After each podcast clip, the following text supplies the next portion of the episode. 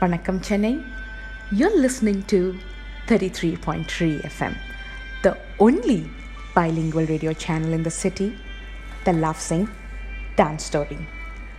Hi, I'm Special K, and today we are going to be doing a book review.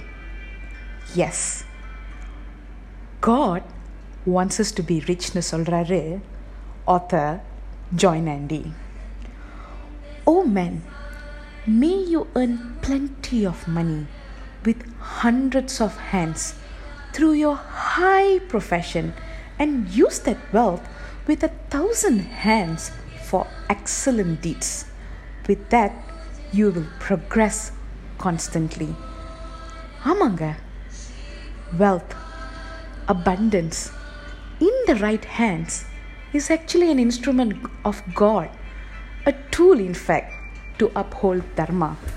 This was some of the things that I learned from these books, and I'm going to be sharing more about this after this beautiful song, Guru Stotram from Sacred Chants Volume 2.